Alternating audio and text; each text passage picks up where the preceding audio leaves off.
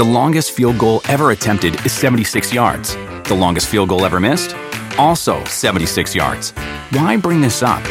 Because knowing your limits matters, both when you're kicking a field goal and when you gamble. Betting more than you're comfortable with is like trying a 70 yard field goal. It probably won't go well. So set a limit when you gamble and stick to it. Want more helpful tips like this? Go to keepitfunohio.com for games, quizzes, and lots of ways to keep your gambling from getting out of hand. You want a beautiful lawn? Enter TruGreen, the easiest way to get a great lawn. Just water and mow, and they'll do the rest. Weed control, fertilization, aeration, and more. TruGreen is the official lawn care treatment provider of the PGA Tour, and they have a verified best price, which guarantees you the lowest price with no compromise on quality. You do you. Let TruGreen do your lawn care. Visit trugreen.com, T R U G R E E N.com to get the best lawn at the best price with the best people. Guaranteed.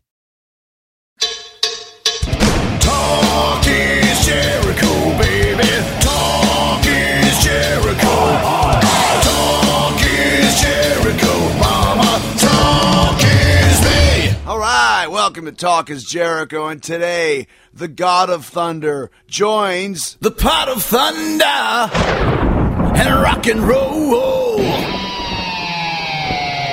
The spell you're under has been broken by Chris Jericho.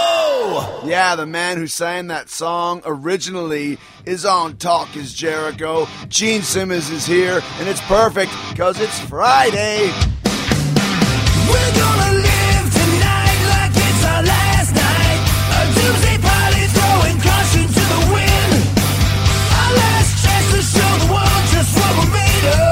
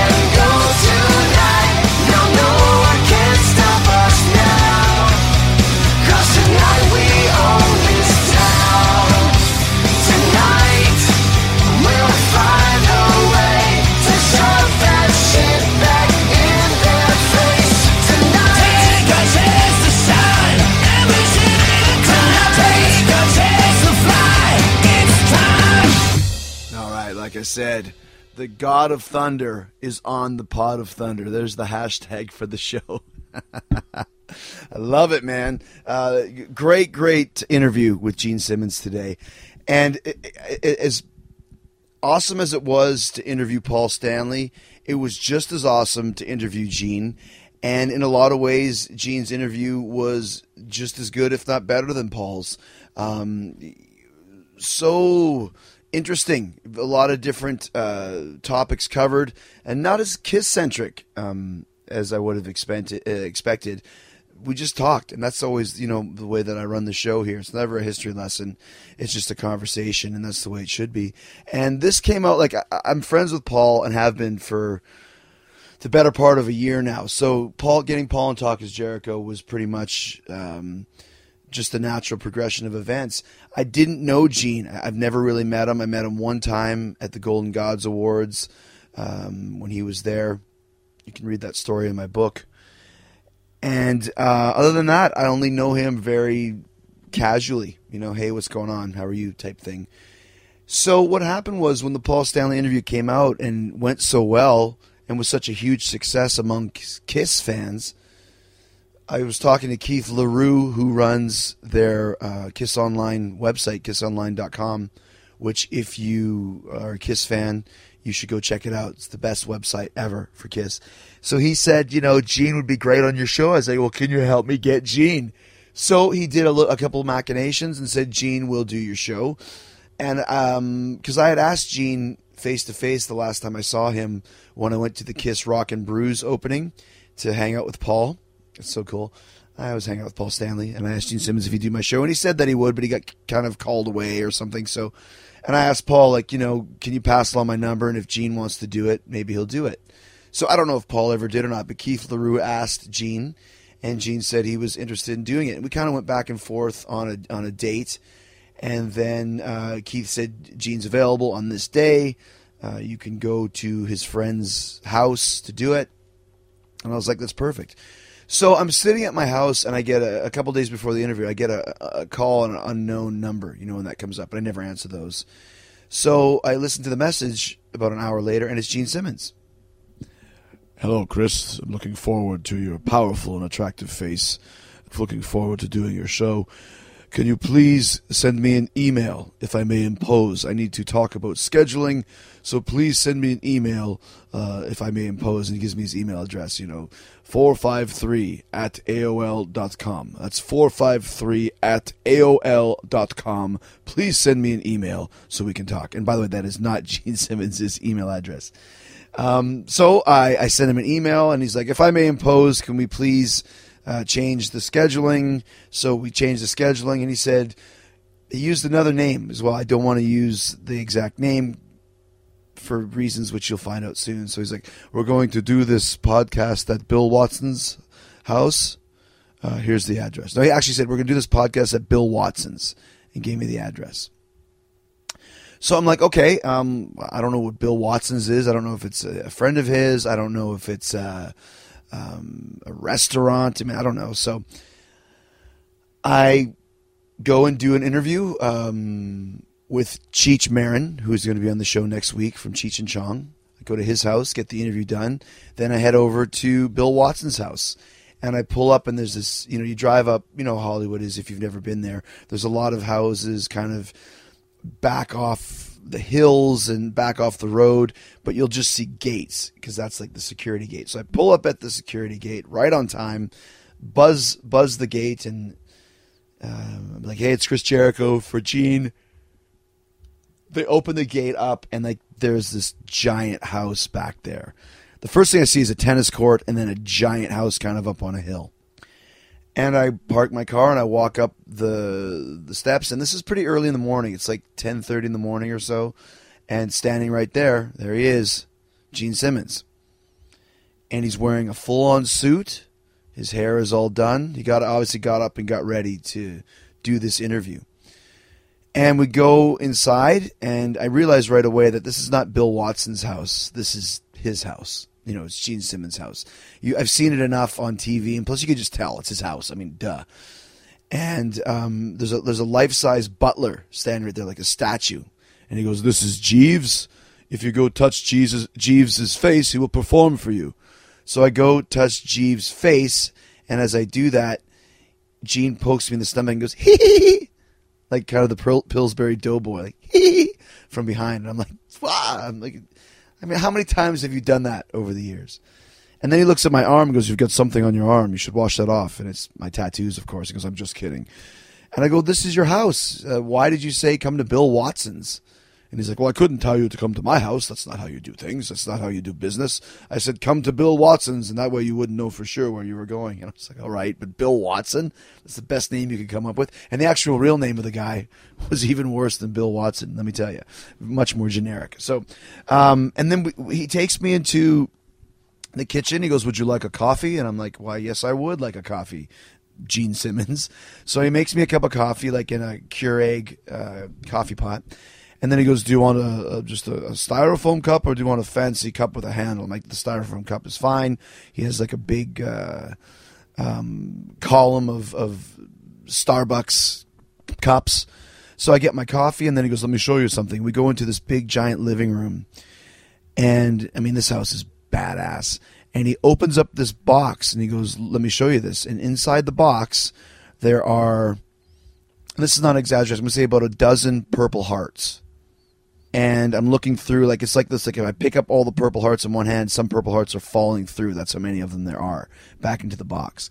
And I was like, "Where'd you get all these?" And he says, "You know, soldiers have sent them to me over the years uh, for." You know, for- Kiss kept them alive, or Kiss kept them going on the battlefield, and there's all these medals in here. And then we start talking about the CIA and covert operations and the witness protection program, and and this is not on the podcast by the way this is just kind of us talking in his living room and i'm like this is crazy. You know like this is like wow what a what an amazing thing. So i don't know where he wants to do the podcast and i've got my little portable rig that i'm talking to to you right now from uh, the parking lot in munich germany where we have the fozzy show tonight. And then he goes well let's go do the podcast. Like I, we'll go into this room. And we walk into this room and it is a kiss museum. It's insane. Behind all of these glass cases there are thousands, and this is not exaggeration, thousands of items of Kiss memorabilia. Okay. Probably like almost every single thing ever released by Kiss, like all stuff from the 70s and 80s and 90s. And there's dolls in there, there's lunchboxes, there's figures, there's gold records on the wall, there's Peter Criss gold records on the wall, there's Ace Frehley gold records on the wall, there's, you know, the Kiss dolls, Kiss pinball machine, Kiss chair, Kiss coffin. You'll, you'll hear all about this stuff on, on the show. But it really is a Kiss museum. You know what I mean? Like you could look at this stuff for hours. And then we do the interview, which is amazing 90 minutes with Gene Simmons.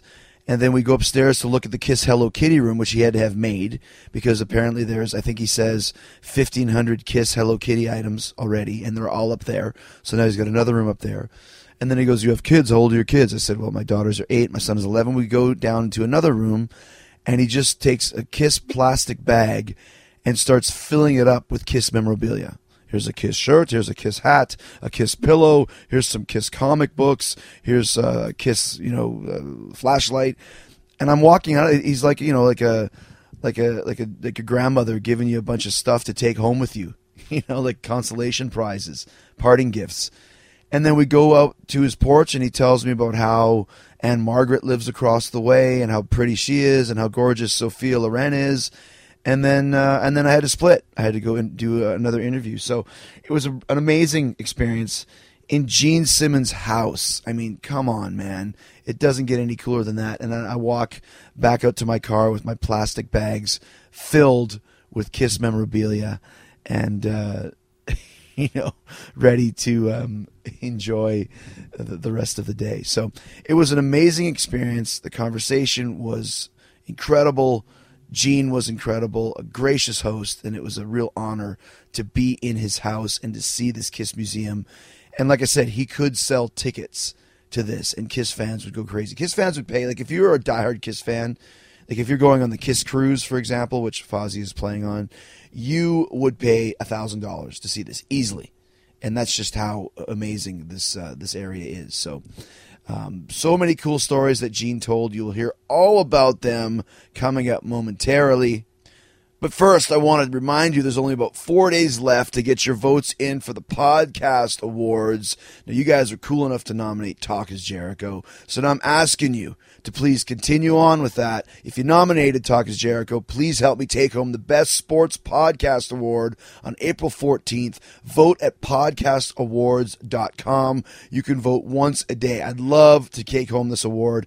One year into the business, taking over like it's gone. I mean, Talk is Jericho is a juggernaut, over 65 million downloads.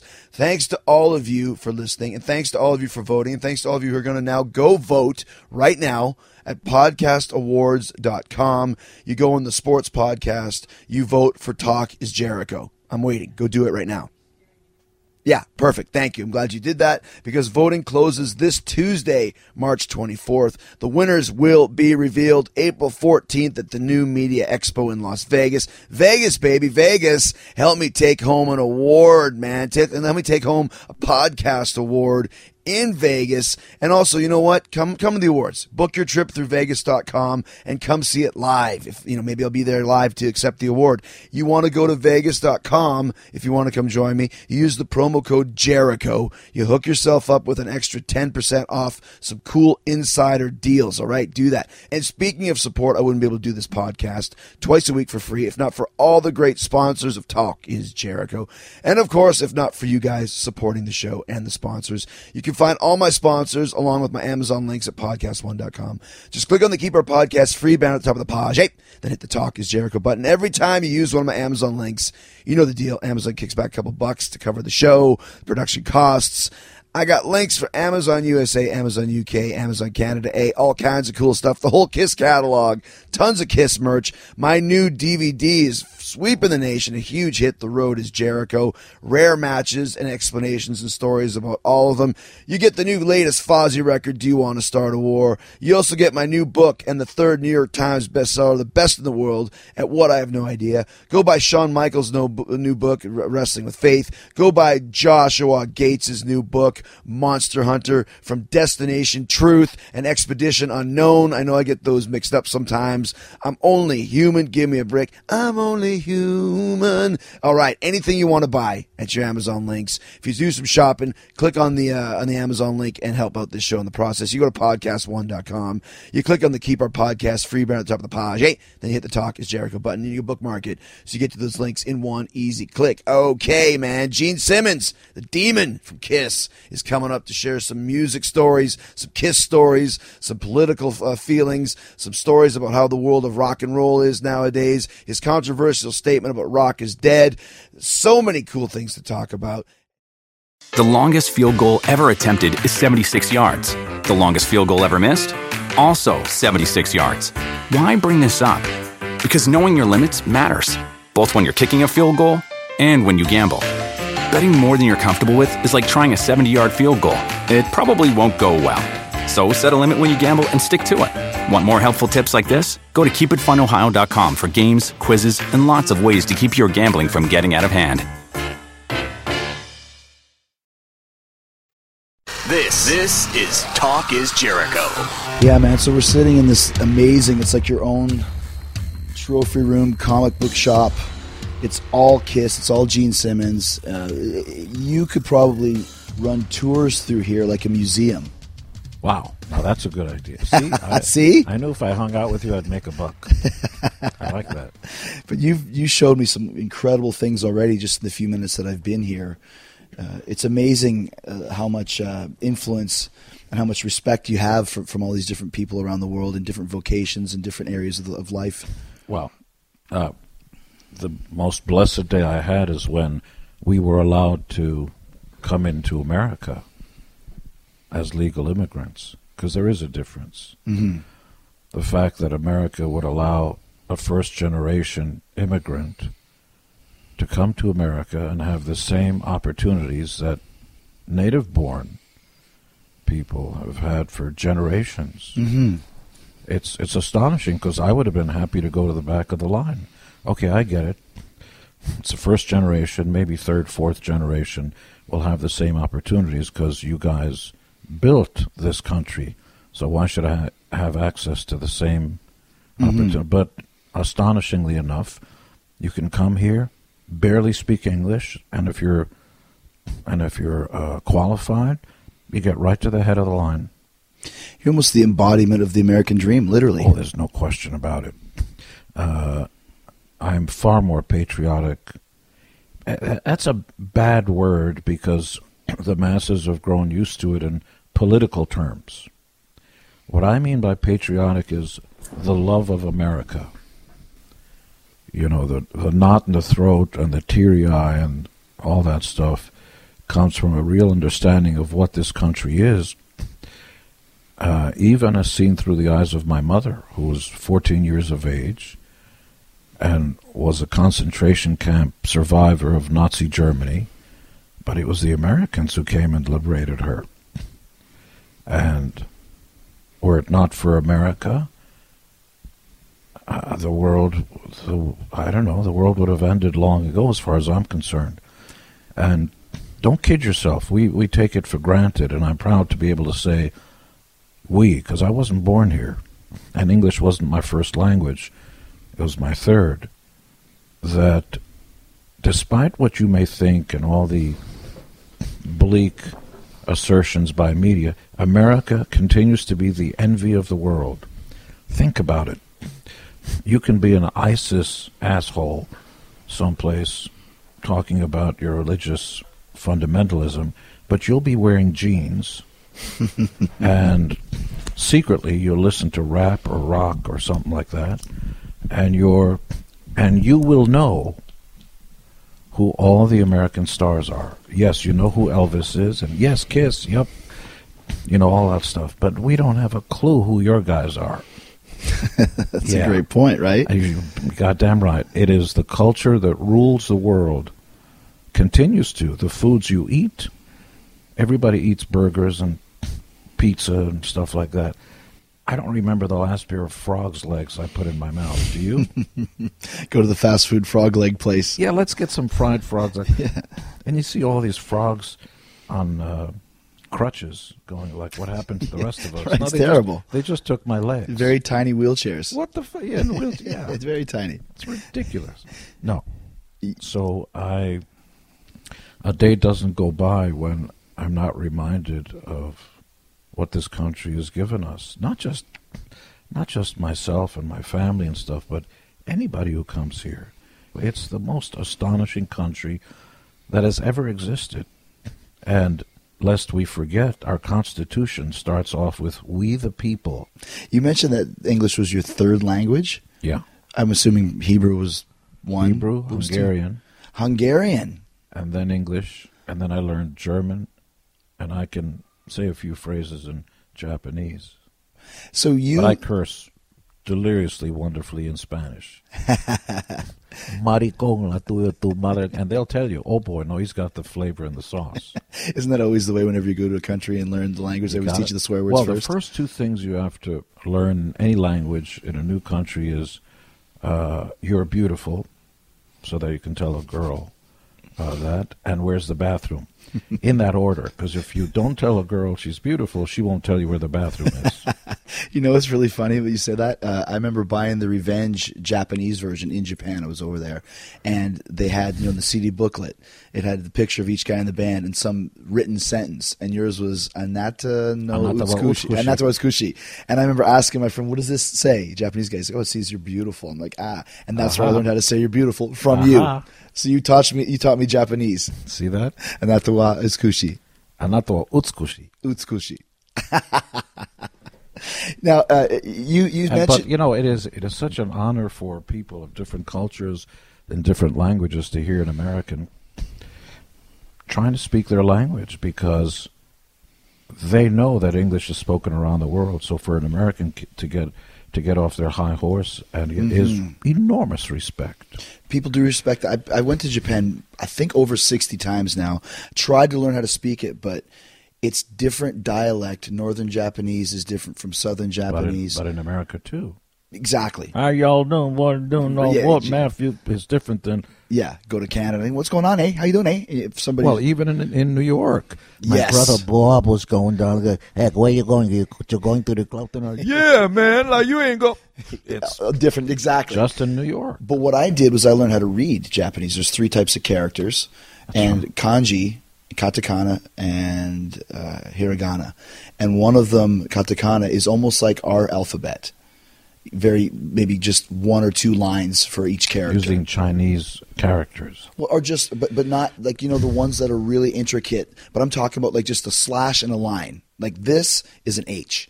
So by learning how to read it, I could read a menu, Why did Japanese you magazines. why did you? Uh, I mean, it's wonderful to be admired, but why did you learn to sp- uh, learn to read or write Japanese? because I was sick of being illiterate in a country that I was spending a lot of time in. why were you there? I was wrestling there.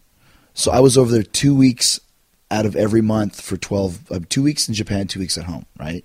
So to be over there, and like you mentioned, to not ingratiate myself with the culture in some way, shape, or form uh, was very arrogant on my part and stupid, Of you know?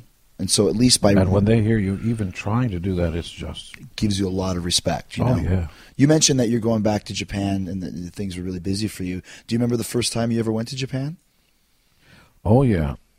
And I'm proud to say that 41 years on, we have the number one record in Japan. That's right, a number one hit song in Japan. Yeah. with the the female Momoko. Momoko, the little girl group. They are, uh, by all accounts, just enormous there. They play stadiums, multiple dates. As soon as you cross the border, people don't know who they are. But within Japan, they're goddesses. Massive. Yeah. Paul co-wrote and co-produced that song. He came up with the track and the stuff, and then they added, you know, Japanese and stuff.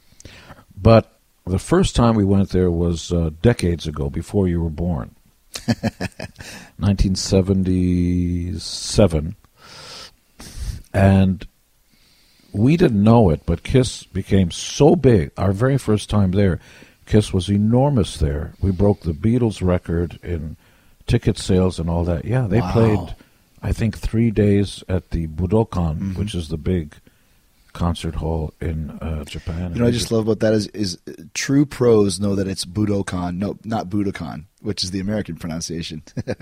Budokan. yeah. Yeah. And so They did three days. I think we did either four or five, sold out in advance, and there was this undercurrent of they're Japanese because it's like oh yeah kabuki. Because they have a proud history of you know their theater having almost the Greek uh, tragedy plays where one character would be sorrow, the other character would be jealousy, the other character would be evil, and And the face is painted the accordingly. face paint accordingly. Yeah. Uh, and so, uh, at any rate, when we went there, we went there in style. We took over an entire 747. Pan Am was still a, an airline then, so it was the Pan Am Kiss Clipper, and you can go to YouTube or on Google and Google it. The- On the side of the 747 was the Kiss logo, which they won't do now, and the entire plane was filled with our guys and journalists and TV camp. I mean, the whole thing. So as we were coming into Tokyo in '77, we the captain or somebody came over and said they're waiting for you, and uh, apparently there are thousands of people at the airport. Uh, so we'll get the security and the cops and all that stuff. We decided to get dressed up in the outfits and the makeup and all that stuff as a sign of respect. And as we're in the middle of the tarmac, they allowed us to deplane so that we don't deplane and then come in via limos and all this stuff. So as we come into the airport proper with all the officials there, everybody's bowing and we're starting to bow and they go, Oh, oh, that's a Yeah. The, the that's sign- a common Japanese yeah. sound. Oh, oh, oh. So excited. Oh. And yes, and respectful. So an average Japanese of the time period would have been five four or thereabouts. With our heels on, we're closer to seven feet tall. Mm-hmm. So for them, it was like Godzilla time. Literally, yeah.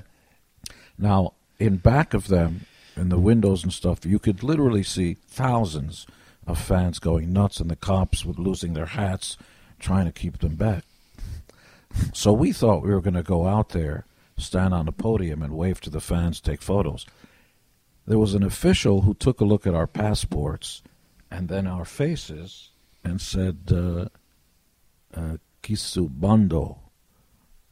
So this guy. And he kept looking back up Kiss and down. looking, yeah. Yeah, up and down.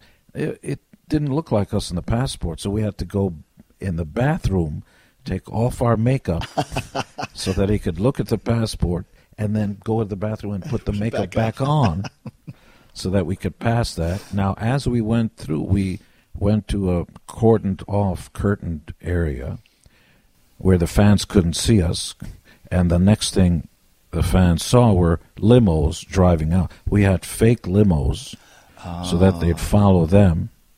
And then we went into another set of, but some of them found us anyway, and the cars were being rocked back and forth. It was kind of scary.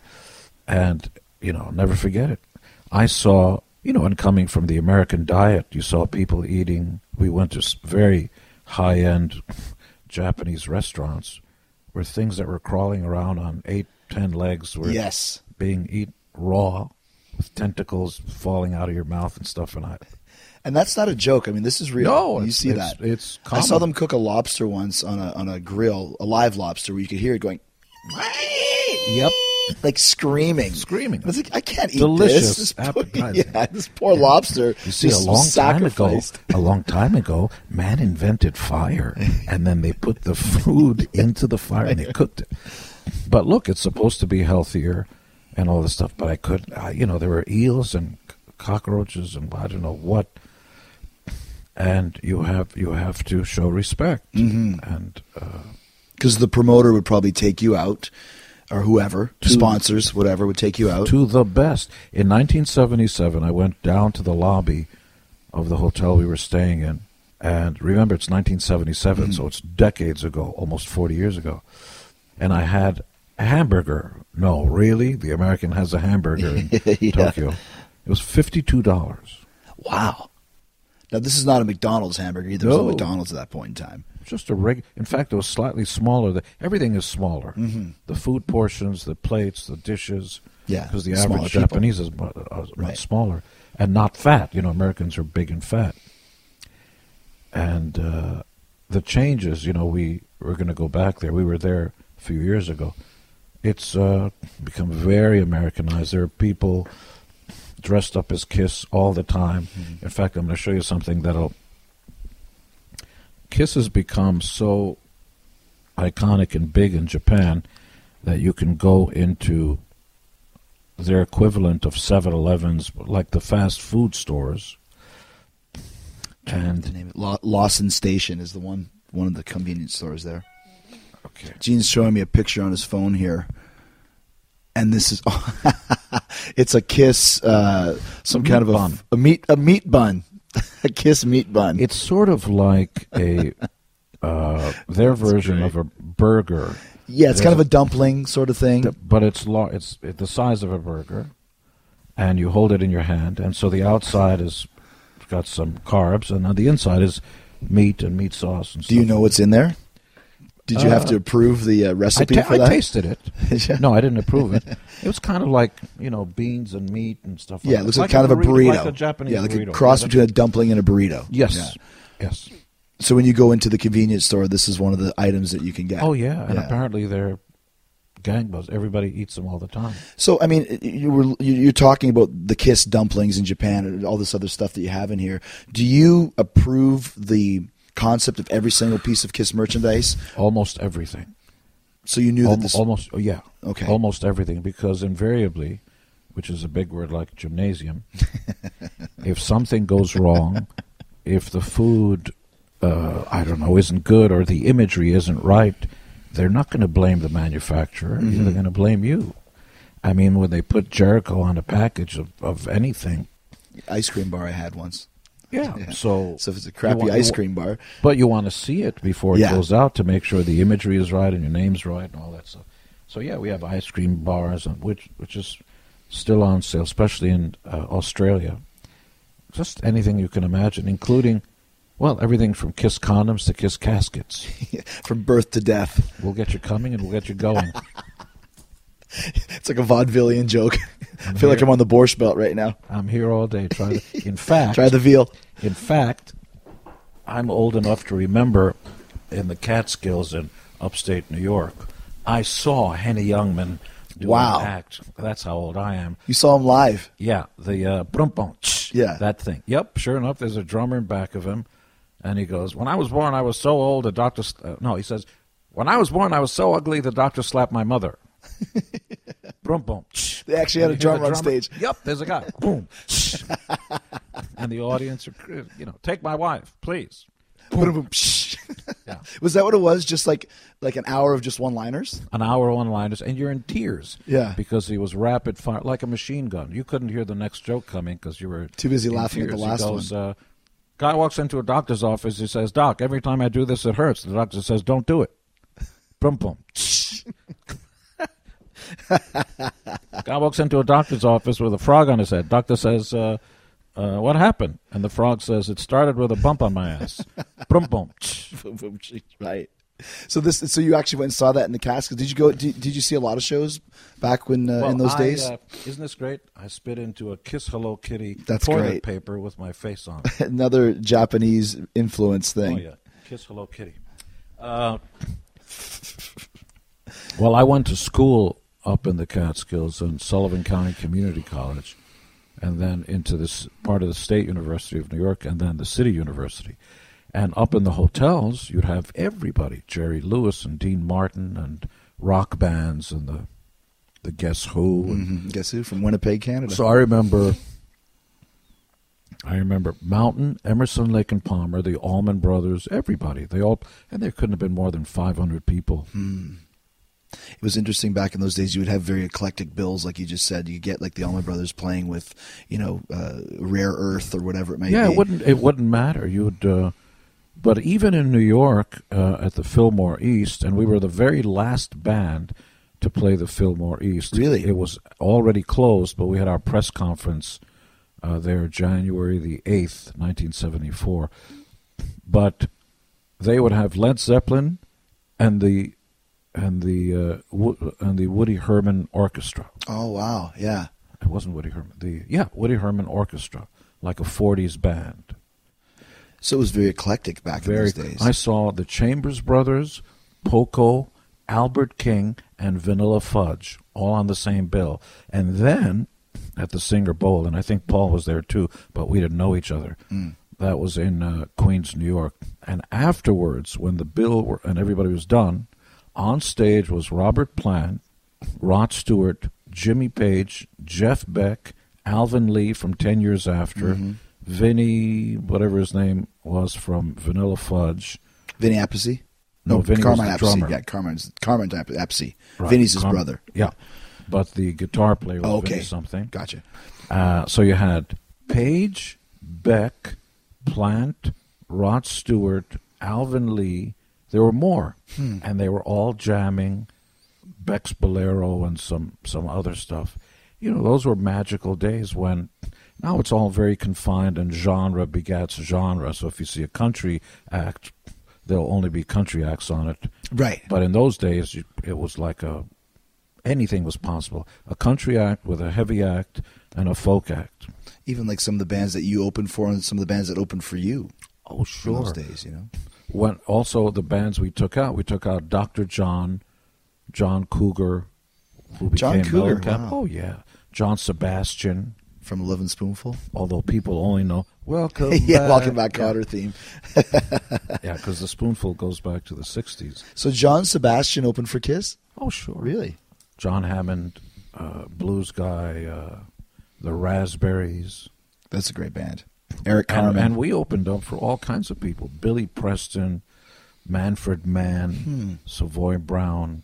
Look, you got to remember that when we started, people assume a lot of things. So, for instance, the cell phone you hold in your hand, it never existed. I mean, people had no idea. All you knew was Dick Tracy would talk into his watch. Captain Kirk on the uh, tele- yeah, they didn't have yeah. a clue what that was. And this is even before voicemail. It was before transistor radios were just coming into vogue. The 24 track machine recording was just coming in. We recorded our first album on 16 track. Hmm.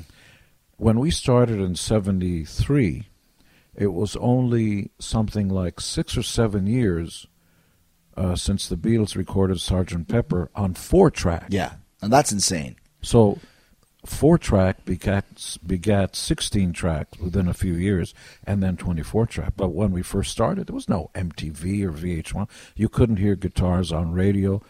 The way you made people aware of who and what you were is to get out on the road night after night and prove it on stage. I wish that was the case. I think that American Idol and X Factor and The Voice are great TV shows, but they're really doing harm to artists because the premise seems to be that if you can sing in your shower, you should be a star. Mm-hmm. And that's the farthest thing you are because what you do on stage is more than your voice. Because given the parameters and the ideal of what all these singing shows are, Mick Jagger wouldn't make it. Mm-hmm. I wouldn't make it. Bob Dylan couldn't make it. Jimi Hendrix couldn't make it. That's a great point. Willie Madonna, Nelson, Madonna couldn't. Ozzy. Yeah. No, because we're not classically good singers. What you are are individuals. You have your individual voice message. Neil Young wouldn't make it. Great point. Oh man, look at my. All right, sir. Maybe you shouldn't be singing for a With his stringy hair, it'd be like, Oh man, look at, I'm a lot like you were. You know, I love Neil, but if he You're right, to though. American Idol, he'd never make it. yeah, you're totally right. There's a great story. David Foster, who's a friend and has produced great producer. Yeah. everybody, all kinds of, you know, everything from rock bands to. So he was he's Canadian, and he was Mm-hmm. doing a "We Are the World" Canadian style. So they had Bryan Adams, Neil Young, It Northern Lights, is what it was called. Right. And so they're all singing, and and uh, David gets off of his producer chair, walks up to Neil, whispers something, and, and Neil goes, "Yeah, okay," yeah. and they go back to trying it again. So Foster gets up again and goes up to Neil and says, "Neil, you're you're singing sharp," and Neil says, "No, I, no, I'm not singing sharp." Uh, Foster said, "No, no, really, you are singing sharp." He goes, "No, man, I'm not singing sharp. That's my style." what are you going to say? Exactly. I wrote a song with Bob Dylan. So here we are. In fact, on this property, there was another house here. Once upon a time, just so fine. It, you think that voice is, you know, one of the great lyricists, one of the great artists of all time, but wouldn't make it on The Voice or The View. I mean, The View, American Idol or anything, because they're unique. Yeah. What you've got on these shows are singers, people who should be in Broadway plays and choruses and playing Holiday Inns. These are not artists. Mm. Is this kind of I mean, your big controversial statement a couple months ago when you said rock is dead? Is that what you mean? Of course it is. Here, I- you, I- te- you tell me what it is. And it's a sad statement because part and parcel of that are all the college kids who feel entitled uh, to not pay for music and downloading and file Yeah. sharing. That's fine. It doesn't affect us, but you're killing the next It generation. affects younger of bands completely. Oh, they they can't do what we did. We had record companies to support us. But here, let's try let's try something. From 1958 until 1988 is 30 years. Mm-hmm. Okay, name I don't know a thousand. Well, how about just a hundred classic, iconic acts of all kinds? Elvis Presley, the Beatles. I don't even have to go into You could do it off the top of your head in about Little Richard, 15 minutes. Chuck. So let's not even go. Let's just go the biggest of the biggest: Elvis, the Beatles, Led Zeppelin, uh, Pink Stones. Floyd, the Stones, and on on to. Motown, and just on and on. Yes, even into the seventies. Sure. Aerosmith and ZZ Top, Kiss, Zeppelin, Sabbath. Kiss, just Sabbath. I mean, endless. Uh, all kinds of music. Yes, even Madonna and Prince and the Jackson Five and Michael Jackson, U2 and Metallica and ACDC. You can go on. Okay, now try this from 1988 until today, which is eight, nine, 20 2008, seven years? 27 years. Yeah. Just give me 10. From 88? You can't. I mean, 88, Maybe Nirvana. Nirvana would be in there. Okay, if you record two albums, yeah, you become icon. No. yeah, but I mean, you, you can't. I mean, you got your Soundgarden, Nirvana, Pearl Jam, those type of It's bands. not on that level. Um, I'm sorry, and I'm a big fan. If you walk down the street and, and ask somebody on the street who's who's in Soundgarden or sing a song, one of my favorite bands, it doesn't rise to that level. Yeah. Sorry. Can you? Can, I, I'm trying to honestly think. No. I'm trying to think of a legit stadium band from that time frame. The Foo Fighters have become Yeah. a mainstream big band. Mm-hmm. The masses still don't know who's playing drums. You're right. That's that's all have Dave's no back. idea. They know, all know Dave Grohl. He's the spokesman for rock and roll now. Finally, yes, Yeah. finally. Yeah. Two albums ago, they wouldn't have known. Right. But you know, there's Green Day, but do the masses know who the bass players and Mm-hmm. stuff? No, it's not on that level. It ain't John Paul, George, and Ringo. That's one You know who's bigger? One Direction Yeah. is bigger than ten Foo Fighters and You're right. Green Days. They'll play four or five days in the stadium because it's the teeny bop. So the pop thing is alive and big, and the pop divas are alive and big because the producers write their songs. But rock is dead. It really is. You can't name a rock band in the last 30 years that has risen to the levels. And pe- people get upset. You well, you should have seen ACDC on, the, you know, the Grammys. Yeah, we took them out on their first tour. That's that generation. It comes from a different time. Of course. When you had to get on the road and prove it mm-hmm. night after night. But like you said You think too, Brian Johnson would make it on American Idol? you think Bon Scott would have? No. exactly. That's a great point. They are unique. I, I think that aspect of, of, of, of the game has definitely changed, the uniqueness of it. And also, too, like you mentioned, the fact that before you would have two revenue streams, actually three. You'd have merch, you'd have live shows, you'd have the records that you're selling. Well, you, if you were lucky, you had a few. I don't. I don't ever remember anybody seeing uh, wearing a Styx T-shirt. But if you were lucky, you had people buying T-shirts and stuff like that. The longest field goal ever attempted is 76 yards. The longest field goal ever missed? Also 76 yards. Why bring this up? Because knowing your limits matters, both when you're kicking a field goal and when you gamble. Betting more than you're comfortable with is like trying a 70 yard field goal. It probably won't go well. So set a limit when you gamble and stick to it. Want more helpful tips like this? Go to keepitfunohio.com for games, quizzes, and lots of ways to keep your gambling from getting out of hand.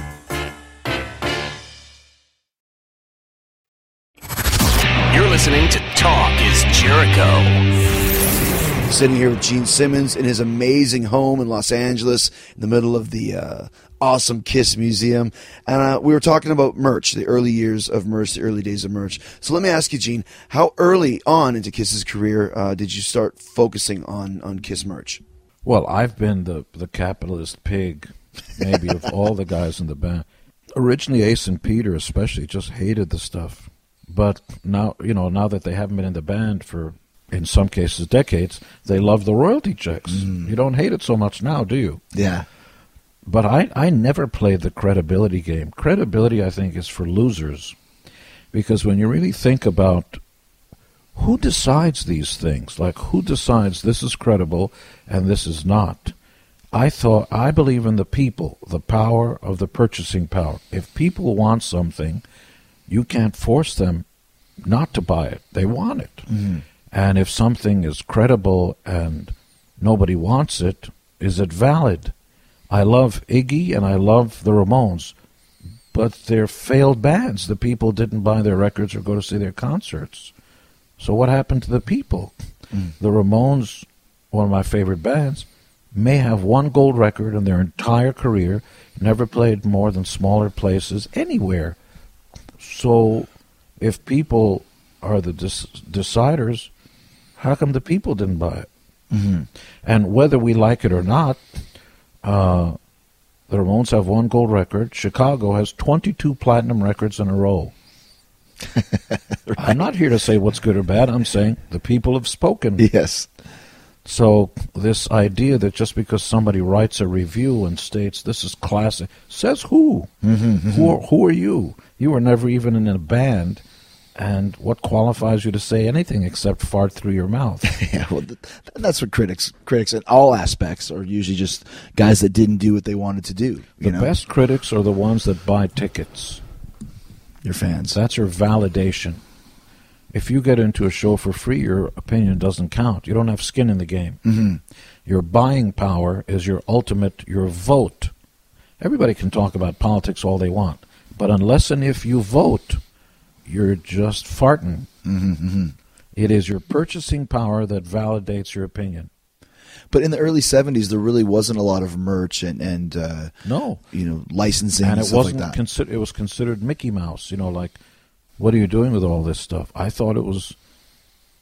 It was like the end of the first year or something, and I was at Electric Lady Studios in New York, the place that Jimi Hendrix built. Mm-hmm. It was on Eighth Street and Sixth Avenue, and it was the Halloween Gay Day Parade. Now, during Halloween, the gay community was right in that area. It wasn't called Gay Day Parade. In those days, the word "gay" was not a popular Meant you were term. happy. What did they call it? They wouldn't Well- say homosexual. Sure, Okay. but it wasn't called gay pride. The, gay There pride wasn't gay pride, wasn't right. even a phrase. So everybody would you'd see Marilyn Monroe, you'd see people dressed as Elvis Presley, and I saw four guys dressed like Kiss, without the guitars, without anything, just about the the outer thing. And I said, "Wow." I didn't I didn't understand the word iconic at the time, but it rose to that level because you have Marilyn Monroe and Kiss. I'm going, wow. I didn't see uh, Foreigner anywhere. And even if you wanted to, how could you do that? How could you dress up as Lou Gramm? You know, Well, yeah. right? That's the thing about we were talking a little bit earlier about you know the Kiss, uh, the imagery of the four, you know, Spaceman, Catman, Demon, Starchild. You could probably go to a foreign country or maybe to your grandmother. She might not know the name Gene Simmons, but they would say this is Kiss. Well, you you bring up a good point, and as a guy that can see by the, some of these magazine covers, as a guy that plays around in the marketing and all that kind of world, the assessment of many marketing entities is that the four most recognized faces on planet Earth are Kiss. You you're aware of the Pope. Mhm. Are you clear what his face looks like? I'm still thinking Pope said. I didn't John. hear what you No. No, it is astonishing to think. But everybody in the world knows what Kiss. Like you know that Sweden is. It's an astonishing thing you just admit. Yeah, that's right. You're still thinking Pope John Paul II. When I think the Pope, I'm still thinking about him. That was from like the long time, 80s. and you're still not really clear what the face looks like. Uh, the King and Queen of Sweden. It's a monarchy. Many people don't know that. So those that do know know that there's a king and queen in Sweden. Mm-hmm. Do you know what the king and queen of Sweden look like? Not a clue. That's interesting because everybody in Sweden knows what Kiss looks like. Do you know the four faces of Mount Rushmore? Now that's even crazier, right? Do you? I don't think so. I mean, Do you gun know the four faces of Kiss? of course. We win. Isn't that amazing? It- absolutely. I'm I'm shocked by it too. And yes, we do make Mount Rushmore with Kiss faces that we sell. I'm sure. How how many uh, licensee licensed products is there? Do you know? You know, it ebbs and flows. Just the Kiss Hello Kitty thing. There's another floor above us that's only Kiss Hello Kitty. Just that is about fifteen hundred items. Oh my gosh. We're at about five thousand. So what's the? I mean, you mentioned condoms and caskets. What's some of the more uh, not ridiculous but unbelievable items? A funeral urn. It's right over there. And there it is. Lo and behold, the You see that uh, colorful? Well, I'll I'll show it to you. But you take your ashes and you can yeah. the funeral urn. So you've Oh, got. sure. So you got you you giving you're giving people choices. Of course, the when way I spell it is E A R N, but that's funeral urn. Yeah, but you're giving people choices when they die. They can either go in a casket or if you're get- lucky, you have choices in life. Mhm. And why shouldn't, in death, why shouldn't people celebrate your life instead of mourn your death? You know, Yeah. if you had a good life, have a party. That's what I've got in my will. I'm going, forget about the tears and the stuff. I'm paying for a party. Yeah. Whoop- Whoopee. I had a great ride. Are you gonna Are you gonna get buried in a kiss casket or kiss urn? Uh, no, I think uh, I'll have the ashes sprinkled someplace because it's not about like after I had my turn. Yeah. It's not about me. Like you know, people want like the pyramids were about the pharaohs. Even after I'm gone, I want you to know that I was here. It's okay. Yeah. I had a great ride. After that, uh, if I do have a tombstone, it'll probably say thank you and good night. right. What are you gonna? Yeah. Exactly. Let's talk about Gene the musician. I mean, I think uh, something that gets lost a lot of times with all of the the Kiss and the pomp and circumstance and the Gene Simmons, you know, the, the all the, the you know the books and everything. I think I think personally, you're very underrated as a musician, especially especially as a bass player. I don't care. No, but I'm saying I think that's something that uh, sometimes gets lost. You're a great bass player. I'm, you know, I'm not just saying that because you're here. I mean, I listen to your bass lines. You're a Paul McCartney style bass player. Yep. You play almost opposite of what you're supposed to play. Yep. You know, and I think that's uh, something gets lost sometimes. Is that were, are you were you a McCartney disciple when you started playing? Very much so. Uh, when I, and that's be yes, and that's because McCartney himself didn't start as a bass player, nor did I. I started out as a guitar, guitar. and he started as a guitarist, and basically his strength is melody, whether it's a songwriting, how he sings, and all that stuff. And so it gets if you can play by ear, which is what almost all of us do, whether it was Hendrix or Lennon McCartney, all those guys, the songwriters, couldn't really read or write music. I still can't. Neither could any of them. It might be a big surprise. They Yeah. wrote music by ear. They would pick up a guitar and try to figure out chords and just start humming and making up words, which is the magic of this thing called rock and roll because up until then, well, blues musicians were similar too, but you only had three chords, no diminished or minors or anything like that. Uh, chords, those are diminished and minor chords. But the classical musicians and the jazz musicians all were able to read or write music. We can't. We still can't. So it is a magical thing because you're you have a sound in your head, like a head head music. It's what you do in the shower. And then trying to figure out what those chords are, or you start with a riff and add a melody. So because I love the sound of my own voice, I actually forgot what you asked. No, you're answering. I just were talking about if McCartney was one of your. He was not a classical bass player, except that, in a very real way, he's closer to a, a string quartet. That the way the cello works is not the way a bass works in a rock band, like ACDC, where dun dun dun dun dun dun dun dun dun dun dun dun dun dun, you know that, or uh, or Motown bass.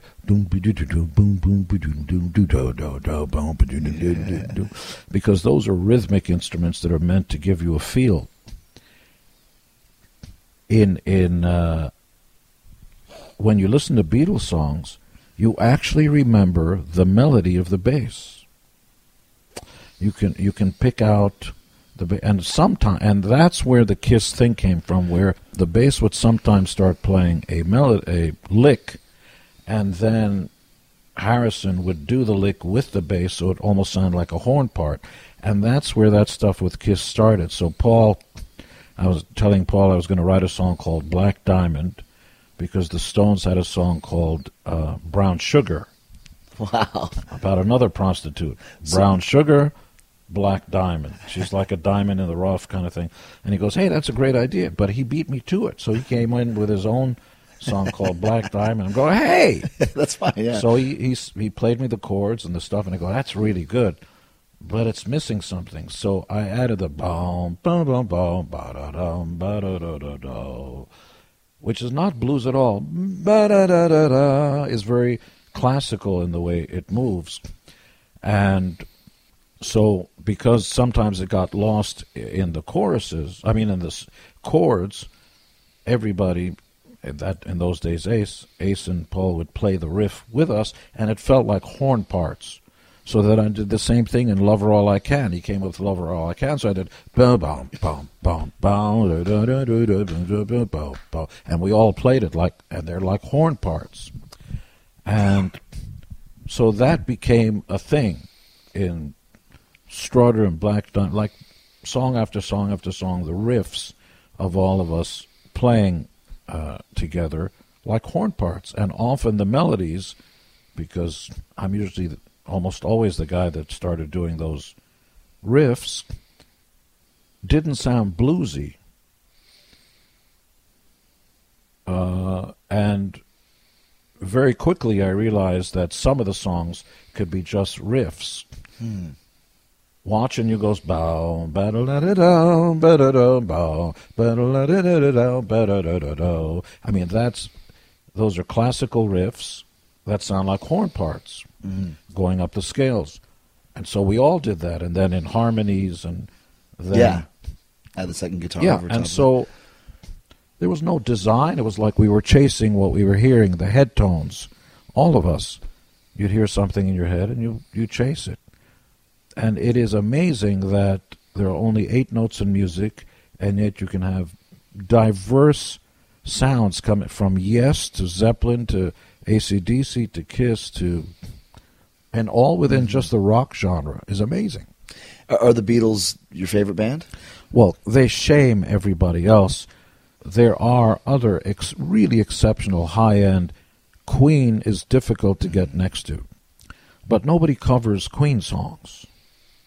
Everybody covers Beatles Yeah. songs because those songs are undeniable. Here's what I mean Queen may be the most accomplished of the bands. Just every single one of those guys wrote a number one hit single. Did you know that? Yes. Yeah.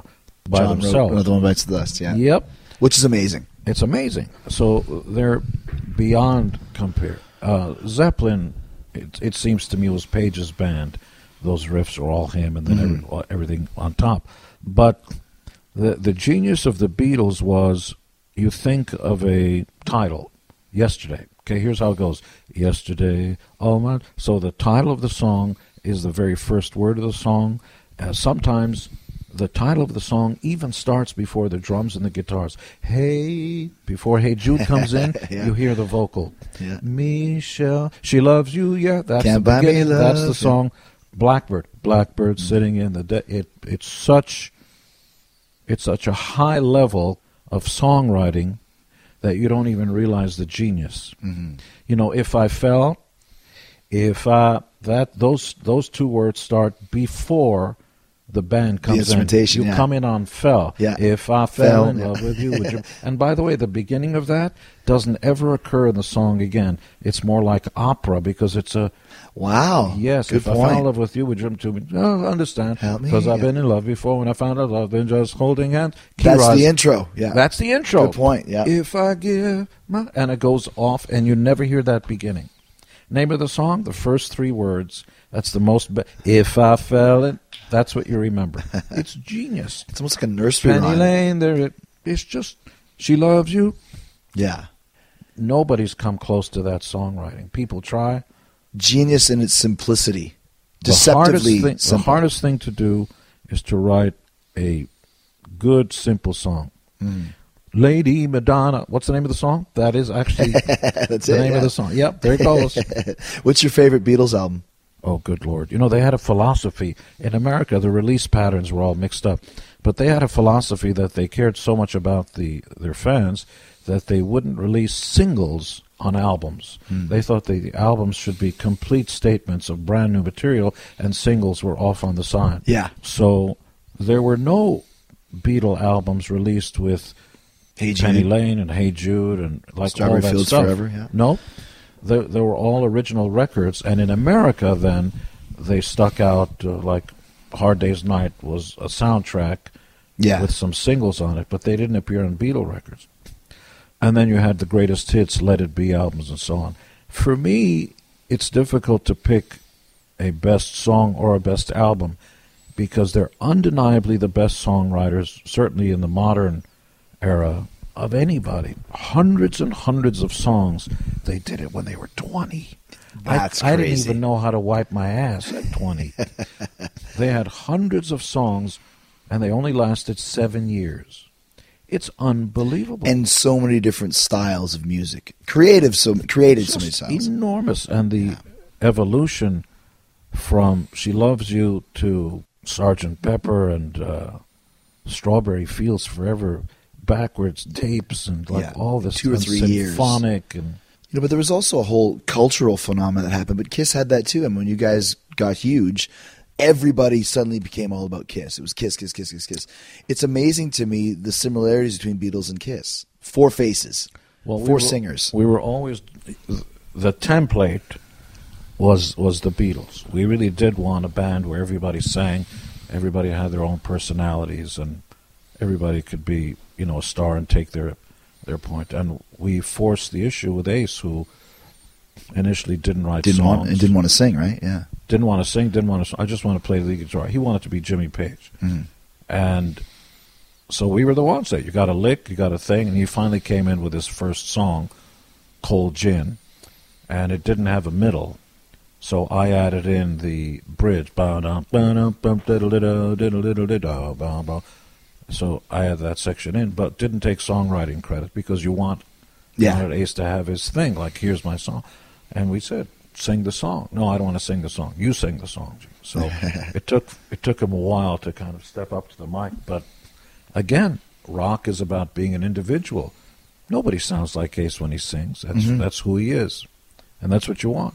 Likewise, Peter, you could hear the differences in the tonalities and the style when people sang, and that's what we want. We wanted to be the Beatles on steroids. and that's what you became. Like we talked about with the, the iconic characters. Now, you on stage play a character. Like you here, we're talking. You're very laid back. really Not so much. Uh, I don't know if character is the term. Is it becoming something else? Yeah, Yeah. you uh, maybe boxers understand this, or the military understand this. You can hang out and cool and drink, and when you get into battle or when you get into the ring, you're you're a different person. Mhm. The adrenaline kicks in, your mindset is different, and you're very focused on that thing.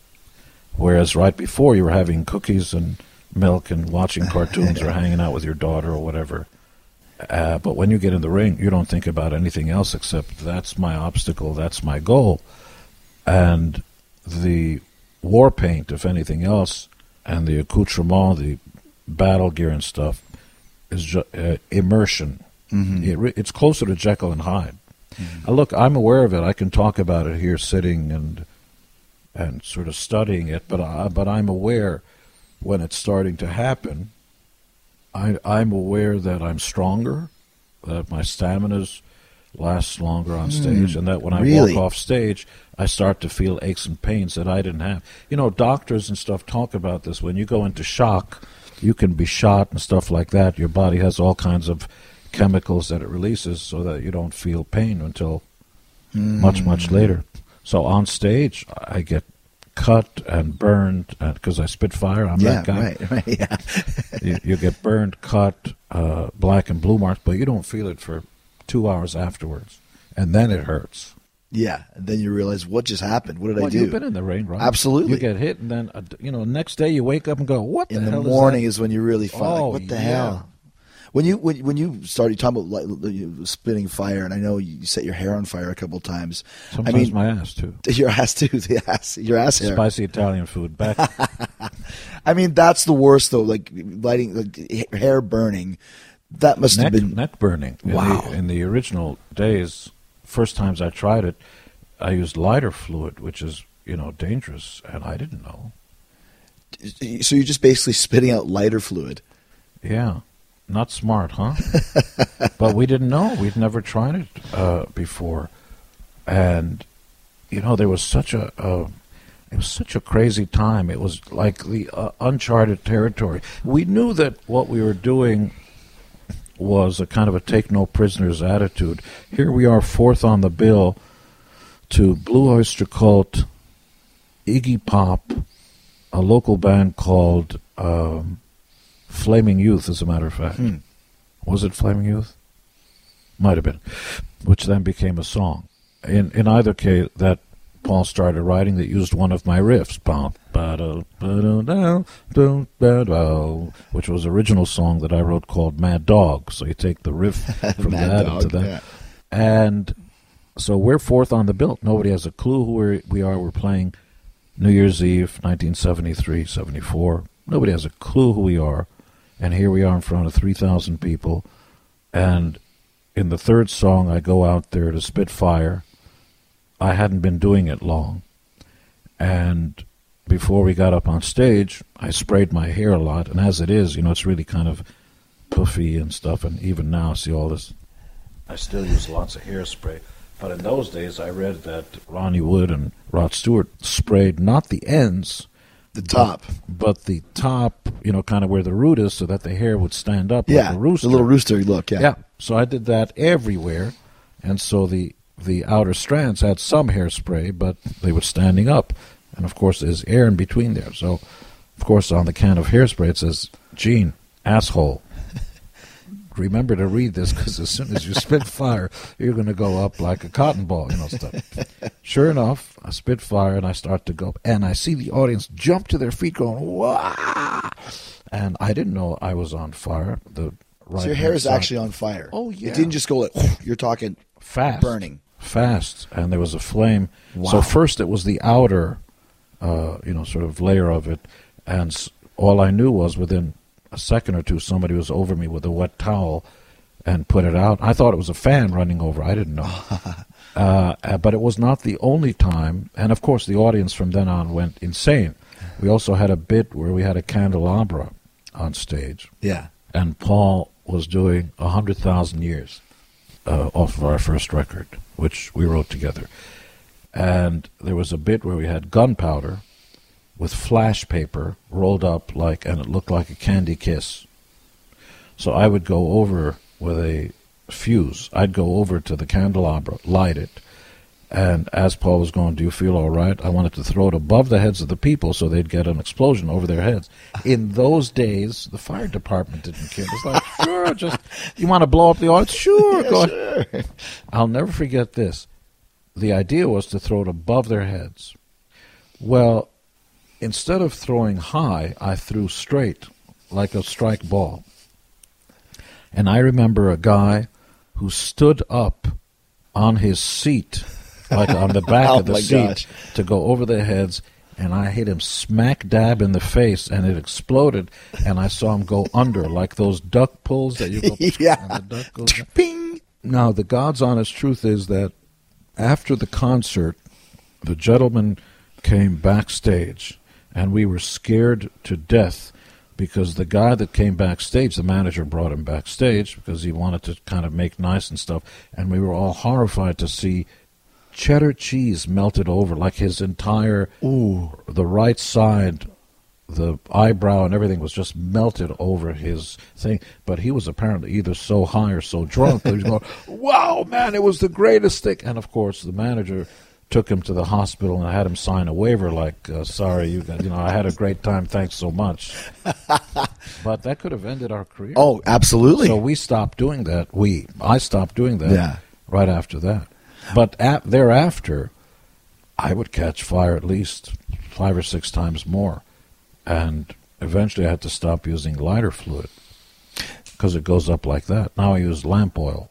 so now that hasn't happened for years and years and years. No, you can still catch fire, but it, it takes longer and needs more oxygen for the lamp oil to catch. Needless to say, I don't want to, you know, focus in on that because some nut job someplace right, say, right, right, right. Wow, I'm in Iowa. There's not much to do today. Why don't I spit fire? No, don't do it. No, don't do it.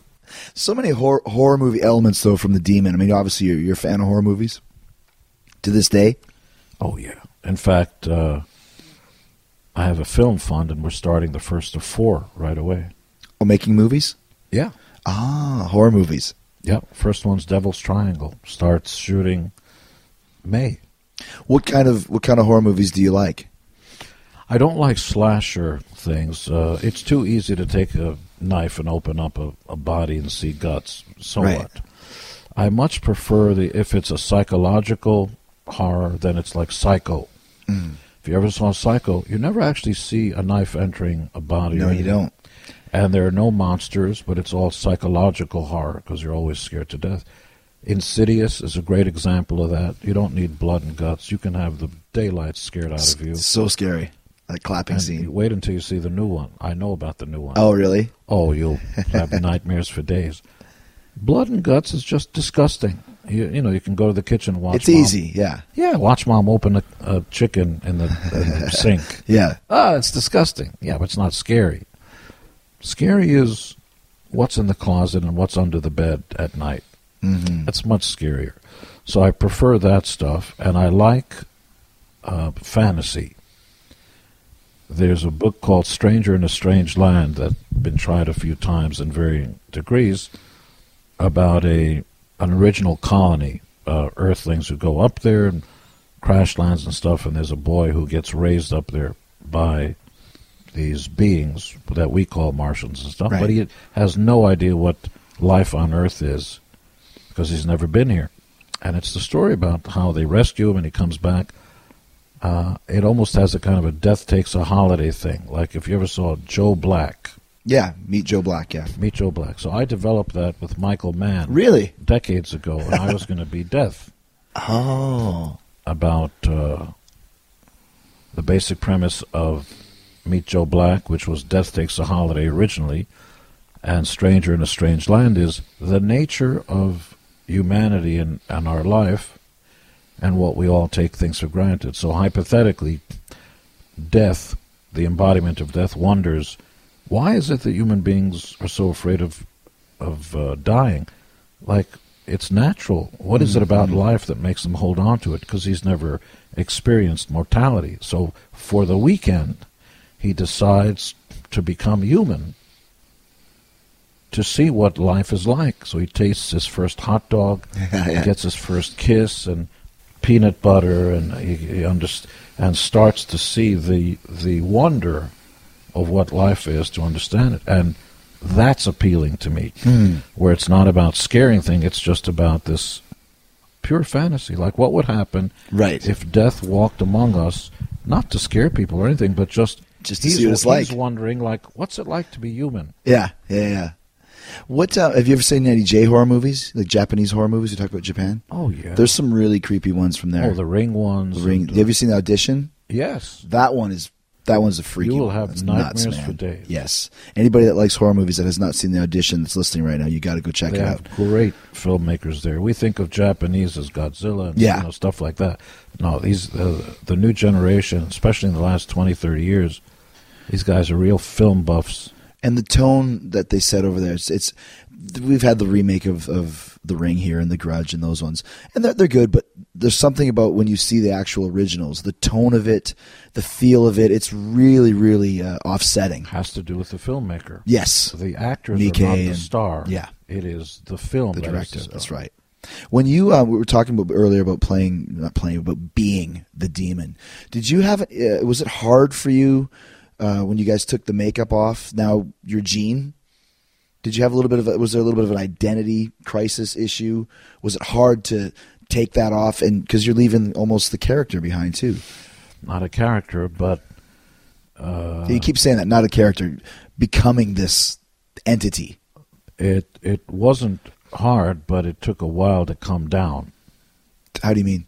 Well, you're you're still you're pumping that stuff. The uh, the adrenaline and stuff takes a while to come down, and sometimes after the shows, not often, but sometimes, your guest for the evening would want you to keep the stuff. Oh, I- meant though, like in '83 when you actually took the makeup off on stage. Oh, I see. You mean like Yeah. yes, yes. I was lost. Oh, yes. That's what I meant. Yeah. Yeah, yeah. I was lost because immersion into the you know like the uh, you know the id the un when you throw off all the uh, outer coverings of society and just kind of get closer to animal that's easier because you just let it go.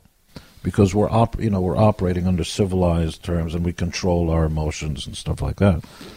And getting up on stage and and being me as the demon was like letting go. But when we took the makeup off i got to be me but like who am i hmm. because who i really am is i'm not from here i'm from another country and i've always felt like an outsider and still do hmm. i still don't walk and talk and abide by the same things for one thing i've never gotten high or drunk in my life and that seems to be the Which is amazing. The fact that you've been in rock and roll for 40 years. okay That's what I mean. But it is. but when I grew up, it was normal. And if you Gotcha. you were never drank in public because you were like a derelict. It was a negative. Nobody got high when I was doing it. You were just, you know, there, you heard about hippies in the late '60s, but when in the early '60s, I didn't know about drugs or anything. It just wasn't part of the culture. gotcha. Drugs came in like a tsunami. So, and drinking was considered. You were a bum. Hmm. Derelict is a great word. Yeah, you were a derelict. Yeah. You were a juvenile delinquent. You were on the street corner. You drank. In fact, people were not allowed to carry drinks in public or something, they'd carry a brown paper bag. I'm not kidding. No, yeah. You couldn't walk with a can of beer down the street. That was the real sign of a wino if you had the Oh, brown paper yeah. bag. Yeah. You were like negative. Yeah. So So you didn't drink or you didn't do drugs. So playing, you know, just being Gene, you felt like an outsider on stage without the without the makeup, without the demon. Yes, because it was the time of the pretty boys. Mm-hmm. It was Bon Jovi and Poison, where the guys were really. It was a feminized version of rock and roll, Mm-hmm. and I didn't feel comfortable with that. The guys had better hair than the girls, and they were really good-looking guys, and they wore rouge and you know Mm-hmm. stuff like that. Paul was much more comfortable with. In fact, he still is. Mm-hmm. He's closer. Paul is closer on stage and off stage to who he is than I am. Even the character Star Child basically is a rock star. The demon is a demon. But the truth is that we both invented ourselves was because Paul was a fat little pudgy Jewish kid who reinvented himself as Paul Stanley. And I wasn't born in America. I came from Israel, You're and an I had to reinvent myself as Gene Simmons, and then again as that. So, in a lot of ways, Kiss was our armor to so that we didn't have to be ourselves Mm-hmm. because ourselves weren't interesting enough. You know, I, I'm a huge '80s Kiss fan because I, that's when I kind of was got into Kiss at the age I was in, and I noticed from '82 to '92 there was never a Gene Simmons single video, and then finally Revenge comes around, and it's like the return of Gene. Well, I, I felt more heterosexual, as they say, on Revenge. It felt masculine. And so the lyrics and the. The look was different though. You had the goatee. You you you looked like okay, finally, that's Gene Simmons without makeup. It was closer to what I felt Yeah. natural in, which is why the songs connected came more easily. Crazy Nights and that stuff was more Paul, uh, Mm-hmm. you know, personality, and so all the songs that I was writing in those days weren't really, you know, I was uncomfortable, so Because Domino you're uncomfortable, your songwriting reflected. Well, of course. Yeah, because yeah, because you're you're right. Th- those songs weren't up to snuff with "I Love It Loud" to Domino, or actually it was "Unholy," which was the first return of Gene Unholy, Simmons. yeah. That was like okay, cra- uh, "Creatures" ends, and here's "Revenge," and then there's the albums in between that were just kind of That's right. like you said, Paul Paul stuff. Yep. he carried the the load there. Yep. I was wondering about that. That's a good point. Well, it has to at the beginning, and you're you're about to get into a fight in real life, and you've got the muscles, and th- but it's really about the the will, the mm-hmm. heart. Mm-hmm. Either either you, either you're like I'm take no prisoners, I'm going to kick at, or if you don't have the will, it's mm. just not going to happen. It starts on the inside. If you're uncomfortable with yourself, I mean, I know, I'm delusionally confident in myself. I know I'm not the best looking guy in the world, but I will steal your girlfriend. I will walk into any room. I have no no question in my mind. And because you don't have that question in your mind is in fact what gives you the power to do that. Whether you're in a fight or running for You're right. political office or getting on stage. Without the inside the fire in your belly, you're nothing on the the outside is just stuff. That's a great point. If you have confidence in anything, that's when like you- could go on stage right now in front of twenty thousand people with no song, no set list, and entertain them. Don't you know, care. you Yeah. I could have a match with you in a wrestling ring right now. Just listen to what I say; it will be great. But if you don't have that confidence, You got it doesn't matter what you do. You're never gonna you're gonna second there was guess a little yourself. Puerto Rican guy that I went to school with. I mean, he couldn't have been five two, five three, and everybody used to pick on him. I used to hang out with him, and he used to teach me how to curse and stuff like that. And he told me about the original Indians, the Boricua, Mm-hmm. who uh, were originally there before the white, you know, the Spanish Europeans came in and enslaved them and all yeah, that. yeah. So everybody used to pick on him and stuff like that. And we were in the schoolyard, and what was the guy's name? Not Bert. Uh, Morgan. That's it. Uh, big guy came over and he started making racist comments. Blah blah blah blah blah blah. And because, oh hell, what the what was the guy's name? Anyway, my Puerto Rican friend would back off because the guy was much bigger. And then he said something about the kid's mother hmm. like Jekyll and Hyde. The first thing he did was kick the big guy in the nuts, and when he bent over, he jumped on him like a monkey on your back and kept clawing at his eyes and biting his neck and the stuff. And the guy fell to the ground like a little twelve-year-old girl and started crying. Hmm. You never. It was like an H bomb went off because he had that feeling, that fire. it was his mom. Mm. Without that, he was just a little kid. right. when when you talked about his mom, he was uh, vengeance. Vengeance is mine, saith the Lord. you couldn't get that guy off because he wasn't afraid of getting hurt. You mm-hmm, see, mm-hmm. because you don't want to be in a fight with a guy who does not care if he gets hurt. All he wants to do is inflict pain and suffering on you. That's not the guy you want to fight. That's right. Yeah, exactly. Because you can win the fight, you're going to walk out of there sorry, sorry mess. Did you um were, were you um when the idea came about to, to put the makeup back on and do a reunion were you behind that more than Paul or was that kind of a group decision? Were you excited about the concept of re- returning and saying hi to the demon again? No, I wasn't because uh, you know I'm the guy that started the the Kiss convention thing, and then Tommy Thayer at that point was working for us. You know, he was in a mm-hmm. road manager and stuff like that, and put the Kiss conventions together, and we were busy doing Carnival of Souls with Eric and Bruce, and Because the band was hot at that, but Revenge was was a great record, were do- and we that doing- band was great. we were doing fine. And Yeah. outside of America, playing stadiums, we were doing fine. But then Eric Singer suggested inviting Peter Criss to one of the Kiss conventions, and we sent him a car and stuff like that. And it was very cordial. Hey, nice to see you. How's life? And then in New York, Eric said, "Well, you got to invite Ace to come up on stage and do a song." That went okay for a song or two because you remember the history of it was drugs and alcohol and you know mm. like the cle- it wasn't even unique. Mm-hmm. It had been done before The typical story. but it they seemed to be okay.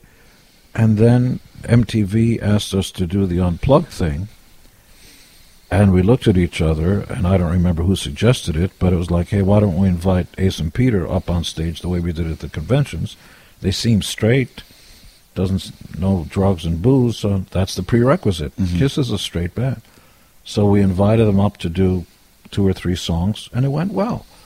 So then we looked at each other and said, well, maybe we should do the, uh, because we were self managed at the time. Mm-hmm. I was making a lot of the calls to get us booked. Promoters and stuff. Yeah. Yeah, there was no. In fact, I booked the South American tour by calling some of the promoters because I kept track of names and stuff. We didn't have Oh. a manager. Right. And when we decided to put the band together, we needed a manager. So I put together a list of 10 different managers and stuff because it would be far too big for us to handle on our own. And Doc McGhee was one of the guys. And we interviewed Freddie DeMann and different people, and everybody had their own spin. And we connected with McGhee, who we gave two shots. He asked us for the first tour of a new band he was taking care of called Bon Jovi. and then he asked for us to take a new band of his called Motley Crue out.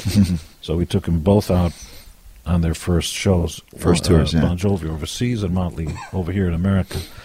But in either case, when McGhee came back, I was always wary of the fact because it was about Ace and Peter. Mm-hmm.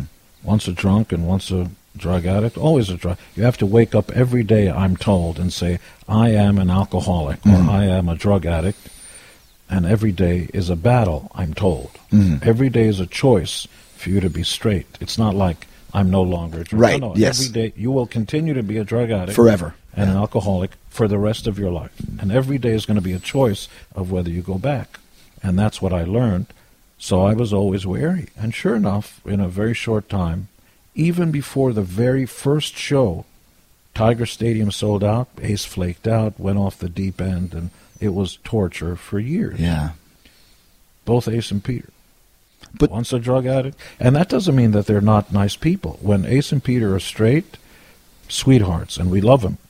When they're high, I cannot stand Hmm. being in the same room. And I'm sure people say the same thing about their father.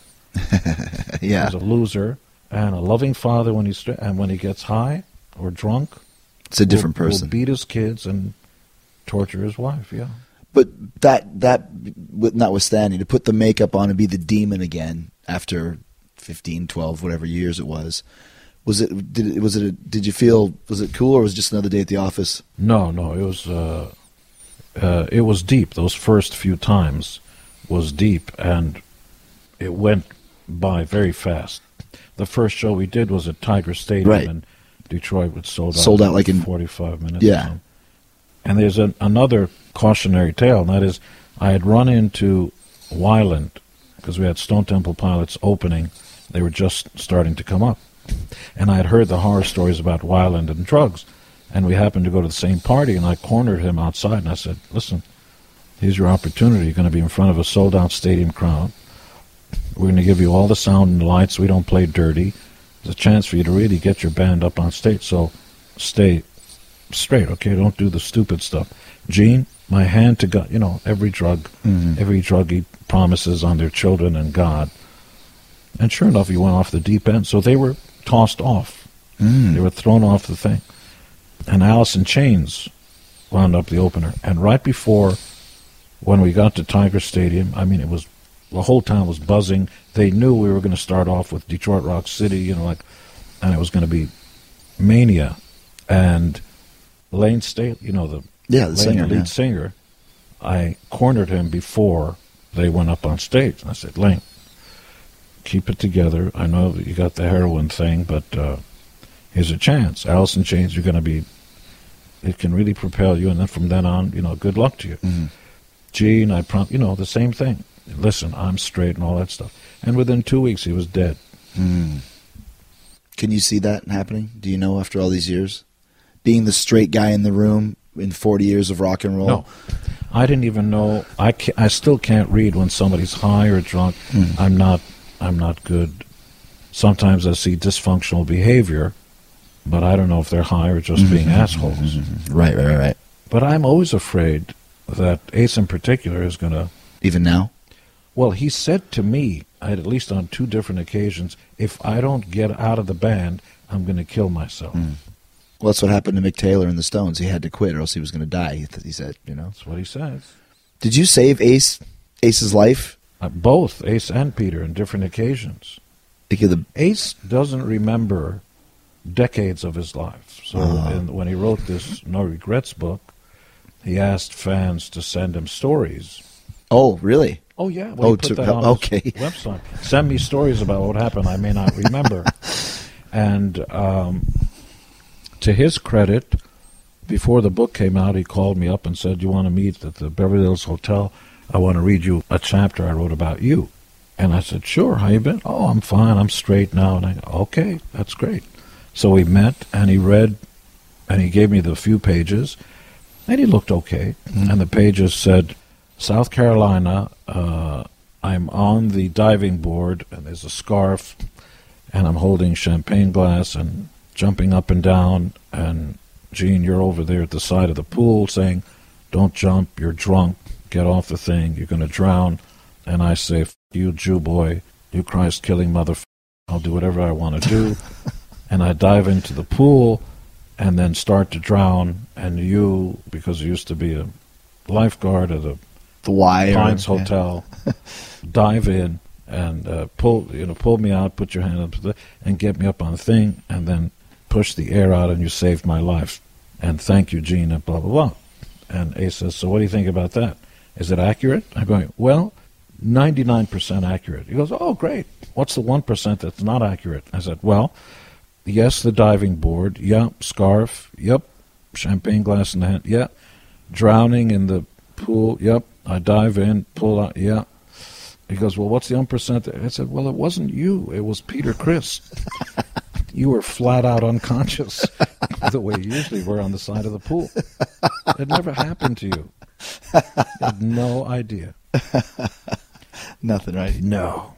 Oh man, just winding down here, Gene. Uh, I mean, you've got so much stuff going on. Like you said, number one song in Japan. I, I see your tour schedule. It's just it's international as always. Kiss cruise. You never, you guys never stop. What what is your what is your overall plan for Kiss? Do you want to see this band continue on with the four characters, the four iconic faces with other guys? Could that even happen? Personas. Personas, right? Sure, why not? Yeah.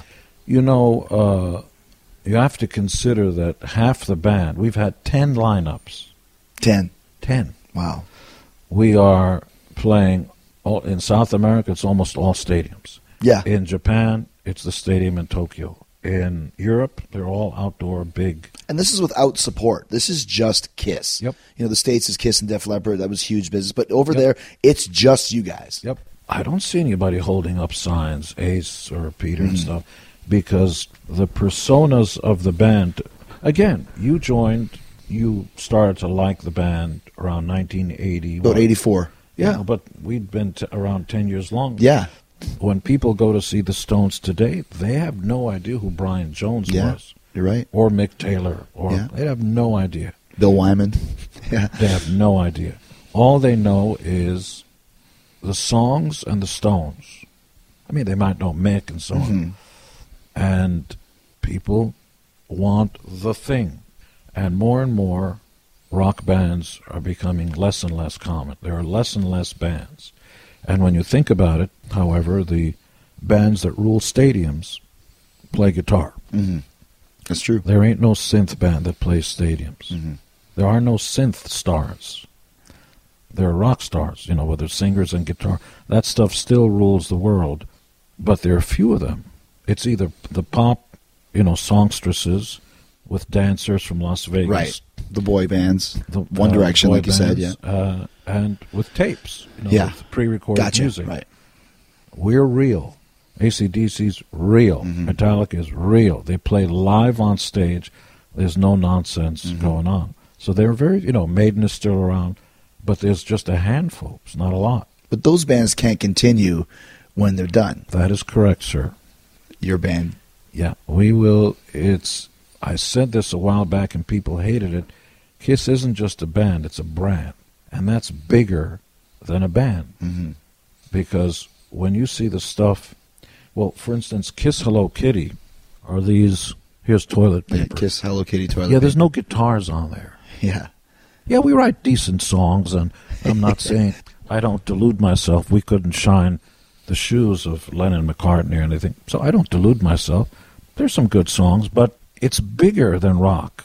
When you see Bart Simpson dressed as Gene Simmons. Gene Bart Simmons, Bart Simmons. Bart the, Simmons. the story goes his mother talks with Bart, and he, he goes, "Mom, every, everybody in school's making fun of me because my tongue's long." He goes, "Well," she says, "I have to tell you, I had a one-nighter with Gene Simmons, and you're the son of the god of thunder." And then he turns into like heaven's shake, Right, right. and he sticks his tongue out and kicks the ass of all those kids that made him fun of. Yeah.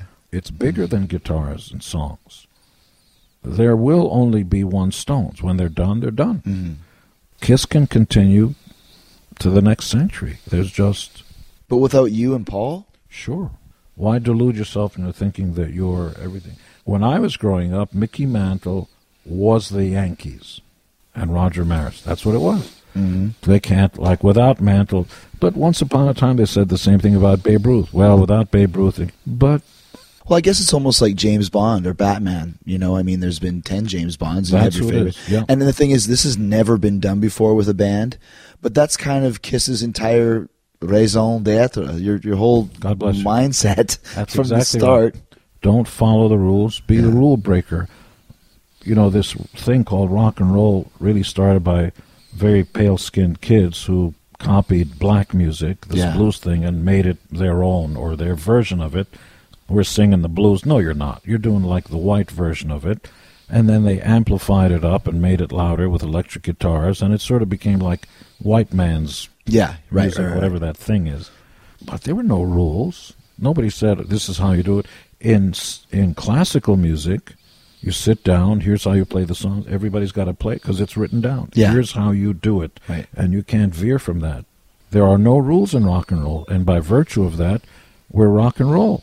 We're saying there are no rules. Kiss will continue because who says we shouldn't? yeah. yeah, even without me. Yeah. I'm not all that important.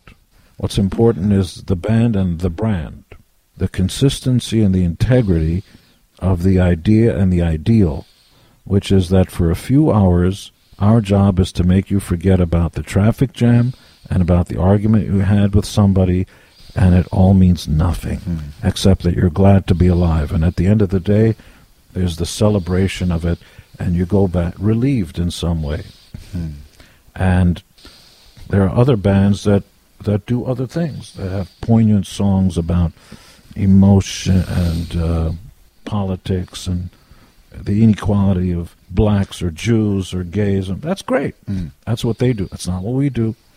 We're like a John Philip Sousa marching band. Makes you want to uh, get up and march and just kind of like you're alive. Happy to be alive. Yeah, you're alive. And that's why we believe in the word I. In fact, I wrote that song, I. A song called I, yeah. I believe in me. I believe in something more than you can understand. Yes, I believe in me. I don't need to get wasted. It only holds me down because I got a will of my own and the balls and the guts to stand alone. Yes, I believe in me. And I think that's a good piece of advice for everybody. Don't be a lemming. Mm-hmm. The the edge of the cliff is right ahead of you. And just because everybody else is jumping off of it, you know, uh, how come you never got high? I'm going, really? You're you're asking that? I mean, if just by observation, your schmeckle doesn't get bigger, you don't get smarter, you don't live longer. There's nothing that you say that's going to be witty. It costs money. If you drink too much, uh, your schmeckle won't even work. the next day you'll have a headache. You'll smell like a sailor. And what's the upside? I don't get it. What's the upside? I could almost understand. Yeah, drink a lot or get high a lot. You'll be twice as big and Right. you'll be twice as smart and you'll run fast. Oh, okay, I get it. Because listen, I don't, I don't uh, support it, but the athletes that took that self-enhancing kind of stuff, I get it.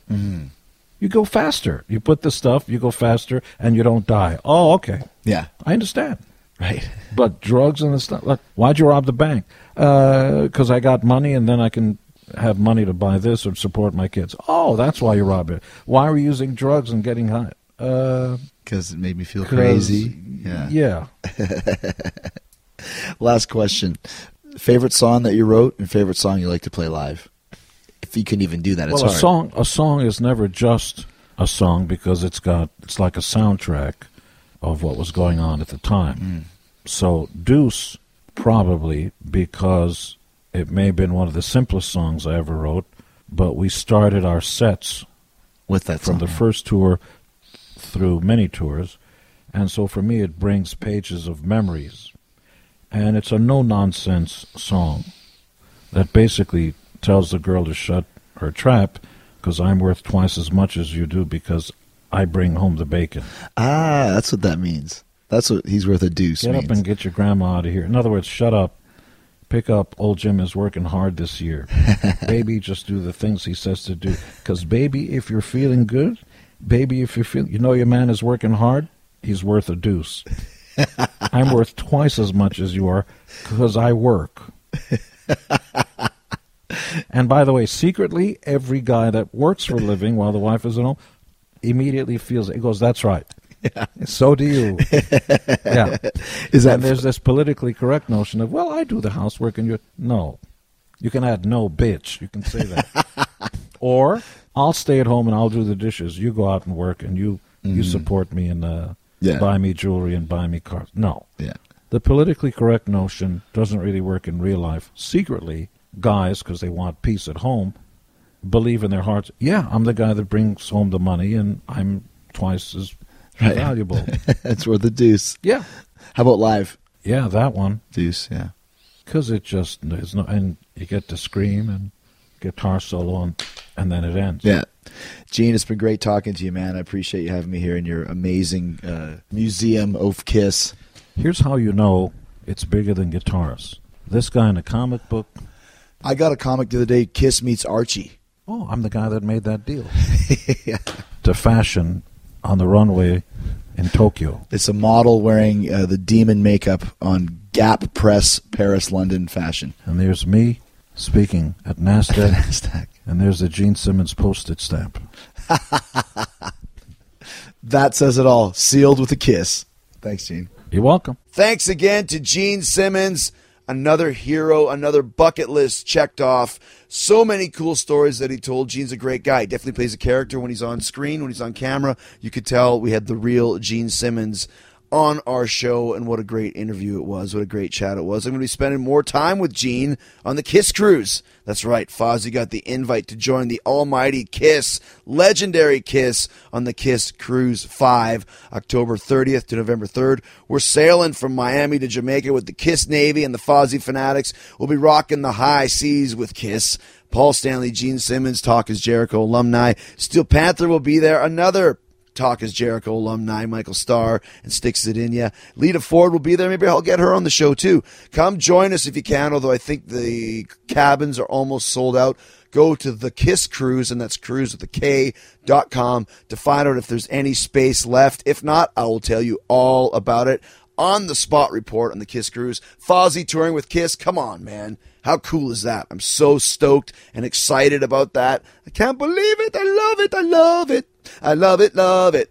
We're going on the Kiss Cruise with Kiss. Oh, yeah. Is going to be amazing. Plus, we're also doing some dates with Slash, another Talk is Jericho alumni. That's in May, May 18th at the Concord Music Hall in Chicago, May 21st at Stubbs in Austin. And I got a producer side note from amazing producer Stacy Para. She loves that place. Well, Stacy, come on down. Come rock with us then. Uh, May 23rd, House of Blues in Houston. May 24th, Southside Ballroom in Dallas, Texas. We're also doing the Monster Energy Welcome to Rockville Fest on April 25th. And we're also playing Atlanta at 37 Main on April 24th, which is Johns Creek, Georgia, outskirts of Atlanta. It's going to be a great weekend. So much cool stuff. And there's still two nights left on the Cinderblock Party World Tour 2015 with the Dirty Youth tonight in Mannheim. And tomorrow night, March 21st, we wrap up the tour in Bochum, Germany. What a great tour it's been. Thanks to the thousands and thousands of all of you who have come to rock with us uh, in Europe, in the UK, in Ireland. Just had an amazing, amazing time. Thanks to all of you for being uh, for being there. Also, don't forget Sharknado three, July twenty second. It premieres on Syfy. I am in it playing Bruce, the ride attendant, and it is so so fun. So lots of cool stuff coming up. I will keep you abreast. he said abreast of all of this on Talk is Jericho. And once again, thanks to the great sponsors, naturebox.com, dollarshaveclub.com, vegas.com, meundies.com, ddpyoga.com, and of course, amazon.com. Appreciate you guys supporting the sponsors. Don't forget, go to podcast1.com, click on the Keep Our Podcast Free banner at the top of the page, eh? then click on Talk is Jericho. You see all three of my Amazon links. Do your shopping. Every time you do that, Amazon kicks back some cash to the show. No extra fees, all hidden charges. You're just getting your shopping done. You help me out in the process. You know I love it. I love to love you, baby. That's it. Another amazing edition of Talk is Jericho. And we'll see you next week. But in the meantime and in between time, stay hard, stay hungry, peace, love, and hugs. Next Wednesday, another legendary guy from Hollywood. Next Wednesday, another iconic, legendary figure. Cheech Marin from Cheech and Chong will be here on the show.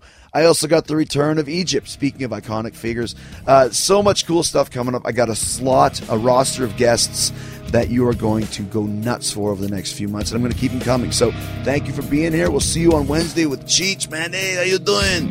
It looks like two puppies fighting under a blanket, man. All right, and then yeah, boy. You can download new episodes of Talk is Jericho every Wednesday and Friday at podcastone.com.